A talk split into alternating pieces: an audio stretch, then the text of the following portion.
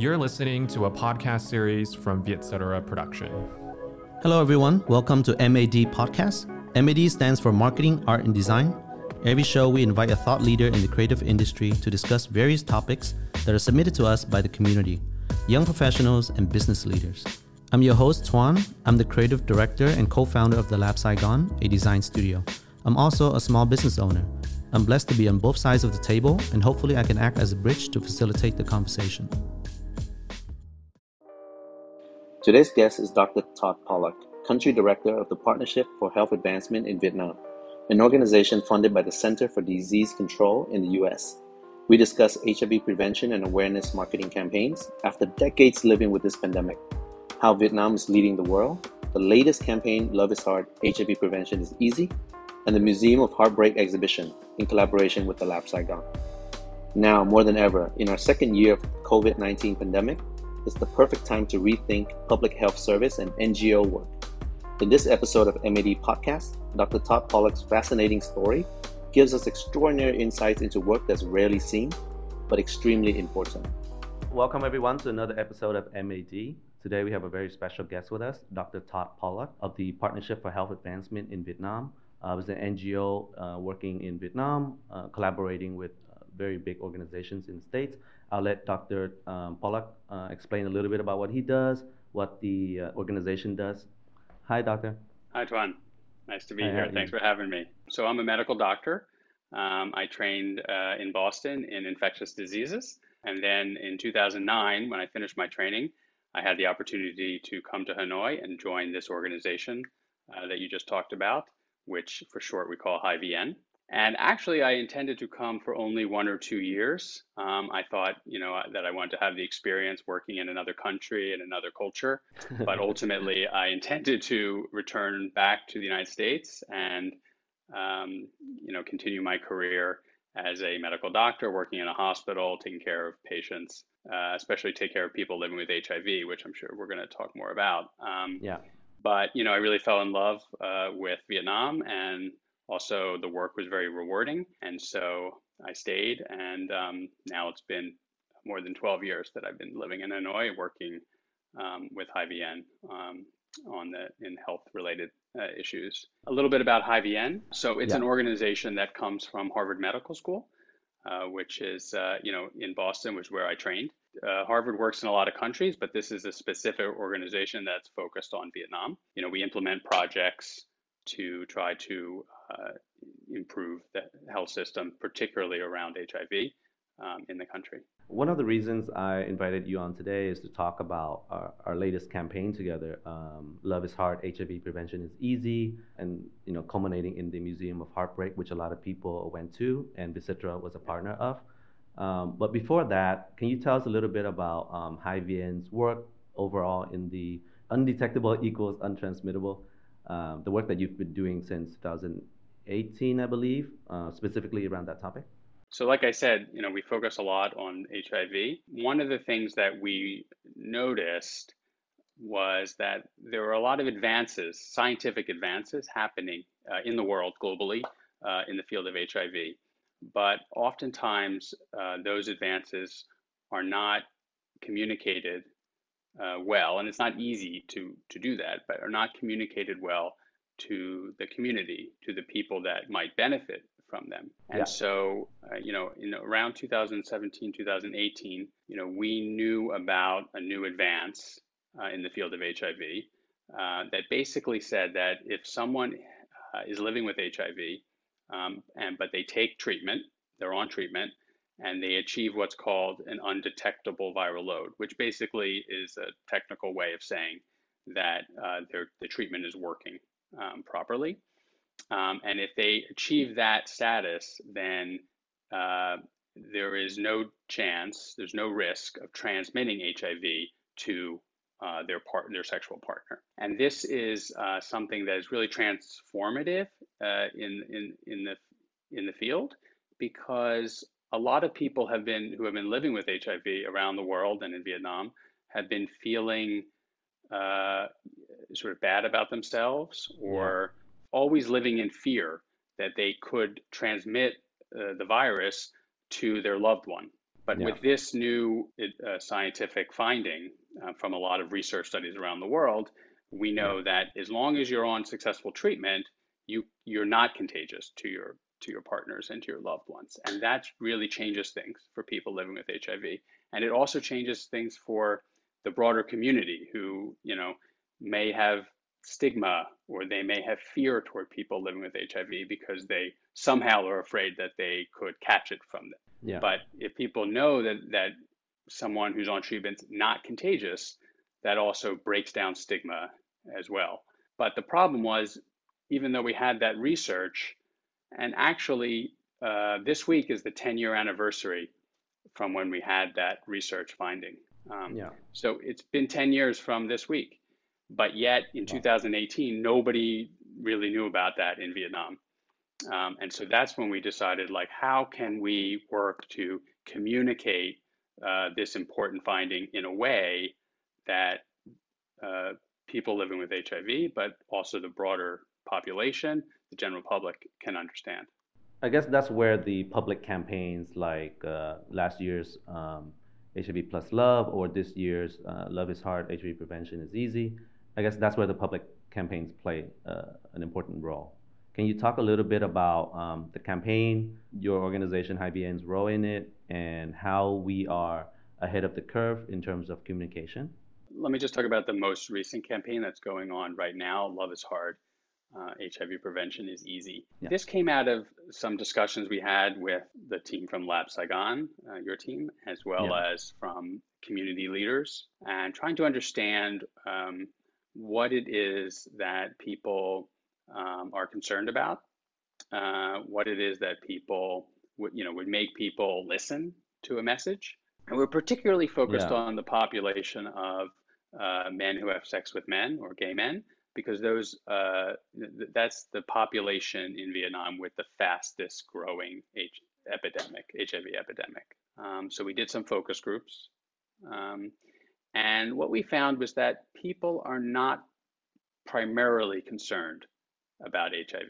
They may be concerned, but they don't real I mean they don't really want to they don't really they're not seeking out information about HIV on a daily basis, Yeah. Right? But some topic that everybody is uh, thinks about at some point or or the other is about love or about their relationships that they're trying to have. So that, that was one part of it. And the other part was that people thought that HIV prevention was complicated when we asked them about it. You know, we said, Do you know about PrEP? And they might have known about it, or do you know about U equals U? You know, um, you know, it's complicated. Yeah. And maybe PrEP, we heard there's side effects, or we heard it's, you know, difficult to take medicines every day, um, or maybe we're not sure if it really works. Yeah. So we knew from the science and the medical information that PrEP is very easy. Uh, you know, you take, there's a few different ways that you can take it, but basically you could take a pill every morning, uh, has very few side effects, Yeah. um, and is very effective, and you won't get HIV. Um, so we put all that together, um, and we said, let's make a campaign that focused on uh, love and relationships first yeah. that people that would attract people's attention, and then we'll sort of give them the HIV prevention messages um, following on that. And I guess that's the impetus, right?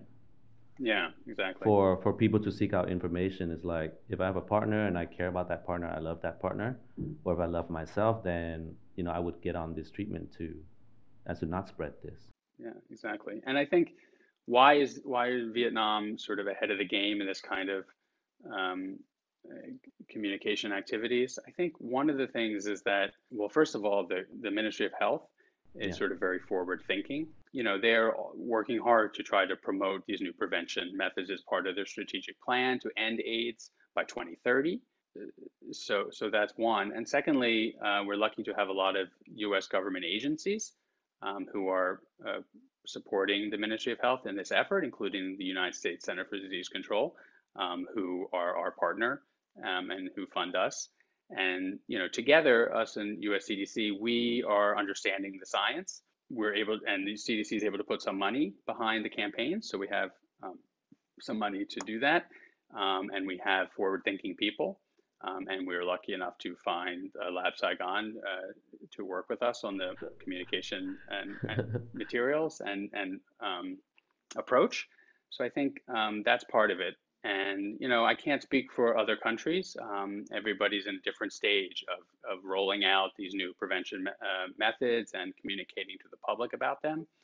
But I think you can see from the COVID pandemic and the misinformation around that that Yeah.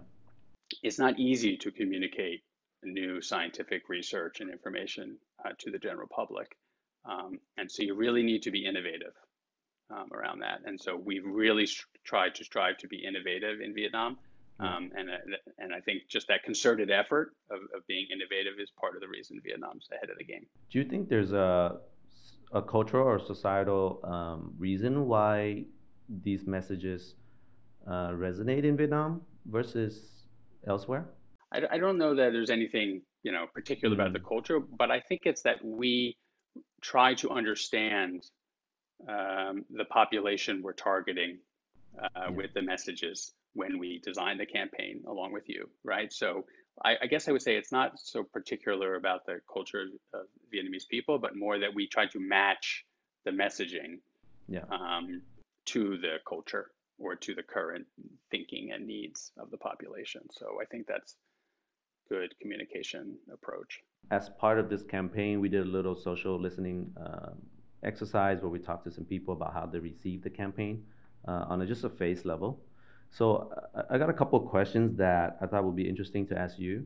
So Yeah. somebody at the exhibition actually has a brother who is HIV positive, um, but through injection use. Uh, you know, he's a, a hard drug user, and the person is from a neighborhood where these things are very common. You know, like a, Yep. and he was just saying like like he he's in the creative community, so he appreciates the the exhibition and how we approach the topic. But he's saying if it were his brother, his brother would not take any of these in. So how do we reach those people who are like outside the scope of this campaign's help? Well, I guess I'm not too surprised that he would felt that because this campaign was really focused on sexual transmission of Yeah. HIV. And just so you know, your listeners are you know fully aware, there's three main ways that HIV is transmitted. One is sexually, one is through blood, which is primarily through injection sharing needles when doing injection um, injecting drugs. Yeah. And the third way is from mother uh, to child, so from pregnancy or um, breastfeeding. So this campaign was focused on raising awareness about the sexual transmission. Um, so it may not resonate with someone who is uh, a person who's injecting drugs, um, but there are definitely effective prevention methods um, for people who are uh, using inje- who are injecting drugs. So I mean, Vietnam has a very successful program of methadone. Um, that's a that's a oral medication that is taken that uh, helps to treat the addiction, the, the, the craving that people who are um, addicted to heroin or other opioid medications. Um, so that helps them to, um, you know, it, it, it doesn't, it helps them to not uh, have to use needles um, because they don't, you know, so they, they have to take the methadone medicine every day. It's a replacement for the drug that they are addicted to. But without the needle part, there's no risk of HIV transmission. So we call that harm reduction. So Yeah. there's that. And PrEP also is effective. Um, if, if someone is still engaging in risky drug use behavior, uh, I would recommend, you know, using PrEP, accessing PrEP as well. So taking the pill can prevent you getting HIV from injection drug use as well. But you know, in terms of communicating that, that you know, that's a whole different. Um, that would be a whole different uh, campaign, I would think, a different Yeah. messaging and different channels uh, that you would reach that population. But it can be done. I mean, just have to put some um, effort into doing that.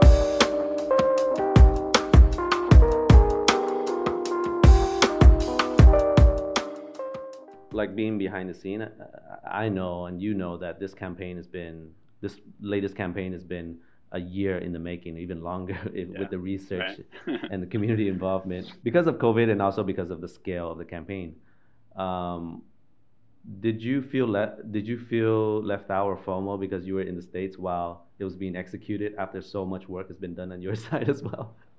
Yeah, you missed the exhibition was- as well, right? I know I had to miss it. Yeah, it was sort of heartbreaking after all the work and um, you know, I was happy that a lot of my team from HAIVN were able to be there, of course, and represent us. Um, you know, I had some of my own personal circumstances that, um, you know, had me come back home uh, for a few months. Um, and of course, we had to delay things because of COVID. I, I think, you know, yes, I was very disappointed, but I feel like in today's COVID world, uh, we just have to, you know, we have, we're going to have some disappointments, but just be thankful that we're healthy and happy, uh, you know, is the most important thing. Were you following along uh, online with the pictures of the exhibitions and stuff like that? Of course, yes. I was getting regular updates from the team. Yeah, and of course, with the time difference, it was the middle of the night uh, for me. I got some reactions on the community side, the creative community, people who came and the public. Yeah. Uh, how was the reaction on the organization side? like CDC or Ministry of Health or your partners? Yeah, it was all very positive, and I know the representative from the Ministry of Health was there and gave a very speech. I heard, um, yeah. and you know, I also say that like I, I mentioned um, uh, the U that it's ten years anniversary of the mm. science that brought yeah. us to the undetectable equals untransmissible message, and I joined a global webinar from the U.S. Centers for Disease Control last week, um, and they had many representatives from many countries uh, on the line, and they were really talking a lot about um, Vietnam's work and Vietnam's wow. work on U equals U, and and part one part of that work is the campaigns that we've been doing to get that message out. Um, so I think that um, it's being recognized, you know, at a global level, um, as well. So, I mean, this current campaign is just happening now, um, but certainly people interested in it. Um, so I think it's going quite well. You mentioned that this was a scientific breakthrough, and it's been uh, this is the 10 year anniversary. Why do you think there's such a challenge to communicate that to the to the public? There's certain ideas uh, that people get, um, and it's hard to break through those ideas. You know, the the idea that HIV is a sexually transmitted infection yeah. Um, and we've been taught for a very long time that the way to prevent HIV is uh, mostly condom use, to use condoms, right? Or yeah. possibly you were taught abstinence, like don't have sex, right? And yeah. those are sort of the two main ways that people think about preventing HIV is don't have sex, or if you're going to have sex, uh, use condoms. Yeah. Um, but we know that doesn't work. I mean, it works, but it doesn't work well enough uh, certainly, because we haven't stopped the HIV uh, pandemic, you know, yet with those methodologies. Um, but I think those are the thing; those those lessons have been learned by the general public um, for very many years, and to undo that thinking, to say that actually, uh, if someone's taking treatment, then they're not contagious at all. You, you know that yeah. that I think that's hard for people. It takes time for people to change people's minds. I was born in the in the 80s in uh, Da Nang, and you know, growing up, I see a lot of these posters about HIV, right? Or or like if my parents wanted to scare me, they'd say, "Don't go outside. Somebody will poke you with a needle, uh, and you get SIDA, right?" But since then, I feel like HIV is kind of like gone more and more into the background. We have other stuff, like let's say, you know, you have uh, crime, you have poverty, you have uh, now global warming, uh, you have COVID, so HIV as a topic, I feel that it's very much on the lower rung. Is there a reason why people should care uh, about this topic versus some other topics as well? Sure. I mean, I think that, um, you know, first of all, if you look at the numbers of people that have died from HIV around the world, uh, I mean, we're living through, you know, the new pandemic now, of course, yeah. with uh, COVID 19. Mm-hmm. And it's true that I think a lot of people become complacent about, uh, you know, thinking about the pandemic that we have been living with for and still are living with uh, for a very long time, which is HIV. So I think the first reason to care is that uh, we should care about our neighbors. Um, so, you know, we don't want people to to have to get infected with this, uh, get get infected with HIV. But if they do, luckily we have good treatment, and and people who get infected can live normal, healthy lives now. Um, but we need to make sure that people can access the treatment. Then, you know, it's there in Vietnam, there's still more than 10,000 new cases reported every year. And in the United States, we have about 50,000 new cases every year. And that's the same number of new cases every year for the last many years. Yeah. You know, there's been a lot of progress, but we're still a lot of people uh, are there's still a lot of new infections every year, and so that, that's another reason to care. And the third reason is that we actually know how to stop HIV transmissions, mm. and one of them is the U equal U that we just talked about, and then there's other things which we can talk about as well. Yeah. So we we have the tools to make sure that nobody uh, has to be infected in the future but we need to make those tools available and educate people and make them accessible to people. And I think that's the other reason to care. Let's talk about some of the tools that you said um, help people achieve uh, K equals K or U equals U in English. Can you tell us a little bit about PrEP, just a top line for somebody who doesn't know? For HIV prevention, how do we prevent HIV uh, from being transmitted from one person to another, right? So I already mentioned we have things like abstinence or wearing condoms, right? So those things are can be effective, but um, they're not 100% effective. Yeah. They're not, you know, certainly abstinence is not considered the right way to do HIV prevention um, anymore. That message is is not correct. Condoms um, work, but only about 80% of the time because people don't like to wear them or they don't put them on right or they might break. So then the next thing we can talk about is undetectable equals untransmittable. And that's where someone who's already infected, but they take treatment for their own health so they can live normal, long, healthy life. But in addition to that, when they have an undetectable viral load, they achieve that U equal U status. They're not infectious uh, to their sexual partner. So that's going yeah. to prevent others from, from getting HIV. And then the fourth one I want to talk about is called PrEP, which stands for pre exposure prophylaxis. And that's also a, a, a, relatively new advance that people should know about.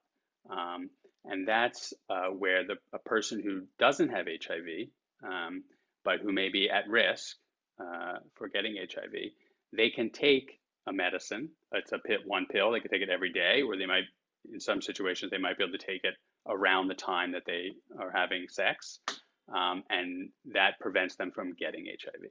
The U equal U situation, uh, if someone has U equal U, they it's zero chance uh, of transmitting HIV. And we have lots of data, a lot of uh, examples that that there's no risk of transmitting yeah. HIV. And for PrEP, it's also very high, um, nearly you know more than 90% reduction in your chances of getting HIV if you're HIV negative and you're taking PrEP and you have uh, sex without a condom um, with someone living with HIV, you still can't won't get HIV. So they're very effective ways of preventing HIV. And then ARV is the medicine that you take to uh, yes. achieve the status. Yes. So ARV stands for antiretroviral. So uh, those are that's the that's the class, the kind of medicines that are effective against the HIV virus. So we take so people take them for treatment when they're infected with HIV, but the same medicines uh, are taken as part of PrEP for uh, prevention. If, if, someone who's not living with HIV um, wants to keep themselves negative, they, also take ARVs. Um, so that's why we, in our campaign, we like to talk about it as ARVs for prevention, because mm. we're talking about eh, the person living with HIV takes ARVs uh, for treatment, but also to become U, and the person who's not living with HIV, who may be at risk, takes ARVs as PrEP and, yeah. and keeps them negative. Um, so this is what we call like the new biomedical prevention uh, to distinguish ourselves from the other methods I was talking about, like condom use. So this is yeah. biomedical, meaning like we're taking medicines that have been developed and studied in you know big clinical trials to show that they're safe, easy to use, and effective. I can see the challenge of your work in disseminating this information yeah, to yeah. to the public. Uh, I really, really uh, feel how you feel. but is it easier to disseminate this information to, let's say, healthcare professionals or clinics so that they then can consult the, the clients? Uh, sure. I think um, the healthcare professionals, um, you know, understand, you know, it's easier for them to understand these concepts. Um, but, you know, healthcare professionals, let's say doctors working in the clinics, they're in the clinics, so they can only take care of the people that come to see them. Um, and so the challenge is that uh, for HIV prevention, there's a lot of people out there actually who are at risk of getting HIV, but they don't, they may not consider themselves at risk. You know, it's easy to say like, oh, that high risk behavior, that's high risk yeah. activity over there. I don't do that. You know, but the fact is that uh, any um, uh, unprotected, you know, any condomless sex act potentially could put you at risk for HIV because it's a sexually transmitted infection. So, like yeah. just like any uh, condomless, you know, if you had say could put you at risk for other sexually transmitted infections.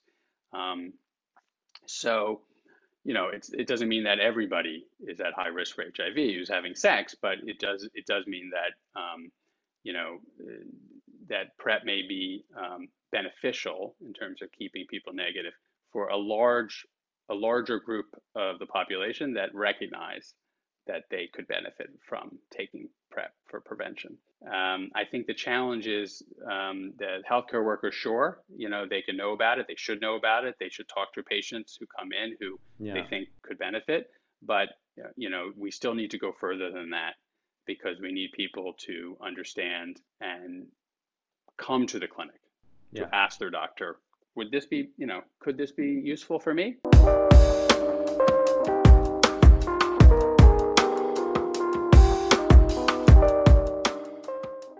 Talk a little bit about your personal story as somebody who was a medical doctor who decided to go into NGO work and then stayed there for a while. What's the difference between, let's say, being a medical doctor helping people at the hospital level and then working in NGO and helping a wider public? You know, both are extremely rewarding. Um, but um, the difference, you can think about it this way for the clinical work, you are helping one person at a time um, you know, the patient who's in front of you. Um, and public health work, you have the opportunity to to have an impact on a large, you know, on the greater public, a large, you know, the population at a, at a whole. So, um, you know, they're both very rewarding, um, and sometimes, you know, you can do you can do both. But I think for me, um, having the opportunity to, you know, provide my experience, my you know knowledge um, to health workers in Vietnam or the Ministry of Health or um, you know a person living with HIV um, was you know just very rewarding um, uh, to to be able to have an impact on different levels. Um, but also, I think I learned a ton from from my colleagues in Vietnam um, as well about yeah. public health, how to you know how to how to run a good public health program, um, et cetera. So for me, it was rewarding just in you know because I had the opportunity to make an impact, but because I had the opportunity to learn so much. Sometimes I feel like NGO work is invisible work. You know, like people don't really see all the efforts, all the people behind the scene. You know, they might see the campaign, but they don't know that there's like this whole community behind it of you know different professionals. Like I've never seen a a, a Vietnamese parent kind of go their kids to go to school to get good grades to become a public health uh, uh, NGO officer, right? Uh, they just want them to be doctors. Do you think like public recognition of your work is important, um, or people in NGO don't care about that at all? Yeah, it's funny. Like my parents, of course, are very proud that I became a doctor. Uh, but then when I said I'm moving to Vietnam to do public health, they were like, "What? Huh? What? What does that? what does that mean? You know, because their vision yeah. of a doctor was, yeah. you know, in the in the office um, yeah. or maybe in the hospital, right? But it turns out that doctors um, or healthcare professionals uh, of many different types can do a lot of different jobs not just the job of um, you know working in the hospital. Um, and I think public health is extremely important. And if we do not, uh, if today's time is not the example of the importance of strong public health professionals, um, then I don't think there is another time where we can see that. So I agree with you that there's sort of like um, clinical doc, there's sort of uh, like a higher um, respect, uh, whether it's deserved or not, for clinical doctors. But I think people should be recognized, and I think now they do, the importance of public health. Yeah. And a lot of times there's overlap anyway. People are doing both, doctors or you know, or maybe doing working in the hospitals as well as public health. I actually think it would help, like if you see more public health professionals uh, on TV or in movies, you know, it would kind of inspire more people to to to help um, the campaigns and the organizations. So, how can people right. at home listening to this help out the campaign specifically, or help out um, HAIVN as an organization? Well, I mean, the first thing is that we're trying to to reach as many people as possible. Um, so, if you do happen to see any of the campaign messages via social media, perhaps, or on TV or uh, radio, or maybe on Vietcetera, um, you know, please share it with your friends um, and and pass it around so um, more people it can reach more people. I think that's for probably first and foremost. Yeah. Um, you know, and then um, you know, I think another thing you could do is maybe educate yourself a little bit. So you know, click. Most of the materials will link to a website um, where you can get some more information or possibly a hotline. So you know, learn a little bit more about what we're talking about here. It just takes a little bit of reading to understand about more about the new uh, advances in HIV prevention, um, because you know maybe it is something that you could benefit from, or yeah. maybe it's something that a friend or loved one could benefit from. But even if not, if you understand more about HIV, about how it's not, how it can be prevented, um, or that people living with HIV are not contagious, uh, or that they're going to live normal, long, uh, healthy lives, you know, there may be less stigma in the world. Uh, it's fear and stigma that prevent us from ending the age, the AIDS epidemic, because people who um, in the community who uh, are afraid to admit that they're living with HIV or afraid to go to the clinic to get tested because they are scared about what the consequences of that might be for themselves or for their families so they don't come forward. Um, mm. And if mm. they don't come forward, they can't get on treatment. If they don't come on, get on treatment, they may spread HIV to someone else. What is the future for this campaign, for the organization, uh? What if one day we have a pill that just cures AIDS? Would your mission be over by then? you know, I think that the answer is no, because uh, even if we had a a pill that cure. Probably we're not going to have a pill that cures AIDS, but we may have a vaccine one day. Um, but you see that um, um, we have vaccine for COVID, right? But look at the, how much work it is yeah. to get uh, vaccines into people who need them. So, uh, you know, so I think that, that that is public health, and I think we still have a role to play um, in the future. I think, you know, there's so many advances happening right now in the field of HIV. So let's talk about another new advance, uh, which is related to um, PrEP. Again, the yeah. HIV prevention I talked about that you take a pill for prevention. Well, now we have a new advance that allows you to get an injection of medicine, um, uh, maybe once every two months.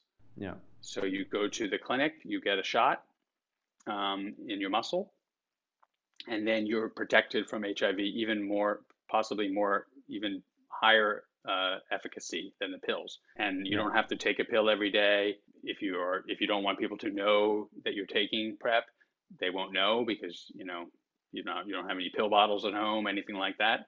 Um, and then every two months you just go to the clinic for another shot. So that is already been tested in um, studies, um, and we expect that medicine and that uh, approach to be approved by in the United States next month. Yeah. Um, and we are in the process now of preparing for the possibility that it could be available in Vietnam as well. So that's maybe the next step for us because, um, as I said, what we're trying to do here is communicate these advances to people who could benefit from them. And that may be the next one that we can work together on. Uh, my next question might be out of the scope of our conversation, or, or controversial, but um, why do you think it's so? Uh, it's not as politicized as, let's say, a COVID vaccine. Um, you know, medicine around around HIV. Our challenge seems to be that people don't know, or there's stigma, so they don't go and seek information. Whereas the COVID vaccine, there's a huge uh, firestorm behind it. Well, actually, there's a lot of parallels with the HIV um, epidemic. I mean, when HIV was discovered in the early 80s in the United States, um, it was also ex- politicized. Um, wow. And there was also a lot, there was a lot of fear and stigma. Um, at that time, it was thought to only, at the very beginning, some people thought it only affected gay men. And yeah. so it was sort of called the homosexual disease. And there's a lot of discrimination. Um, but because of that, it also is very political um, because, you know, a lot of people didn't want to do anything about it. They didn't, you know, maybe they didn't care because they thought it's not going to affect me. It's only, you know, certain populations. Yeah. But I think it was. I think HIV has just been around long enough, and we, um, you know, know so much about it now. Um, so it doesn't have the same political um, sort of baggage um, that COVID uh, does. And of course, COVID has come around at a, at a very, at least in the United States, a very sensitive time politically um, for a lot of reasons that um, that's not my yeah. expertise to talk about. yeah. Uh, so it's sort of like coming together at the same time, and that's making it very political. But I don't think there's anything particular about the mm. the diseases necessarily. Um, I think any pandemic um, is going to have some political, yeah. you know, implications because for right or wrong, uh, the politicians have the final decisions. The leaders have the final decisions on how to respond to a public health yeah. emergency, right? So we have scientists, we have doctors, um, but and they but they advise, uh, and ultimately the leaders make the decisions. And th- with that, that that there's just a risk for things to become politicized in that way. What is the relations of the uh, COVID pandemic to people living with HIV. They need to get oh, yeah. Uh, yeah vaccinated. They need to get like what should they do? A person living with HIV, uh, what should they do against COVID? Uh, people living with HIV, they have a um, higher risk of having a bad outcome um, from COVID, especially if they're not on HIV treatment. If you're infected with HIV, uh, you know, or you think you might be, first thing is get tested. Second thing is get on treatment if you are living with HIV. That's get on HIV treatment, I mean. Yeah. Right? Because people who are not on treatment are higher risk from bad things happening if they get COVID also. Second thing is uh, to get vaccinated. So, of course, I think everybody should get vaccinated against COVID, um, but def- but certainly people living with HIV because they have some higher risk. Um, should get vaccinated. And the vaccines are effective in people living with HIV yeah. um, as well. Um, however, in, some people may need an additional dose, an, an extra shot of the vaccine uh, to have the good enough protection. So yeah. a lot of people, you know, may not don't know that much about HIV, but it's a disease that hurts your immune system. That's how it works. HIV it, it damages your immune system, so that puts you at risk of having uh, worse outcomes, more problems from other infections. Yeah. And so COVID is no exception to that. So the bottom line is get treatment for your HIV and get vaccinated against COVID. Um, before I let you go, because I understand it's late in Boston, was there anything you wanted to tell the audience, uh, leave them with? Again, I would just thank them for you know paying attention to the campaign that we're doing uh, and sharing it with their friends. And as I, as I said earlier, take a few minutes to learn about the latest about HIV because you may be surprised yeah. about how far the field has come and how we really do know how to end the HIV epidemic. I mean, we're in the middle of the COVID pandemic. It seems very far that we'll be able yeah. to end the COVID pandemic. But after 30, uh, more than 30 years of the HIV pandemic, you know, we there is a roadmap to end it, um, but it does involve people uh, understanding um, how to prevent, how to keep themselves safe, and also breaking down fear and stigma discrimination. So I'm just asking everyone to take a little effort uh, to to educate themselves a little bit, and certainly um, try your best to avoid having fear or stigma against uh, HIV. That's great. Can you just uh, quickly shout out the page or the website or the Facebook page that they can go and get more information? Yes, so they can go to uh, the HAIVN website at haivn.org, and they can also go to the campaign website, which maybe you can say it. yêu mới khó.com. Thank you. Um, and also uh, kabangka.vn on uh, Facebook. If you search kabangka.vn, uh, you'll see it as well. So with that, um, Doctor, thank you so much for your time. Thank you for all the work that you do on the behalf of public health in Vietnam uh, and your team as well. I know there's a huge uh, effort behind all this. So once again, thanks for all that you do. Thank you, John. Great talking Thank- to you. Great talking to you. Thank you. Thanks for listening to another episode of MAD. If you want to suggest a topic or have any questions, please send through to mad at etc.com.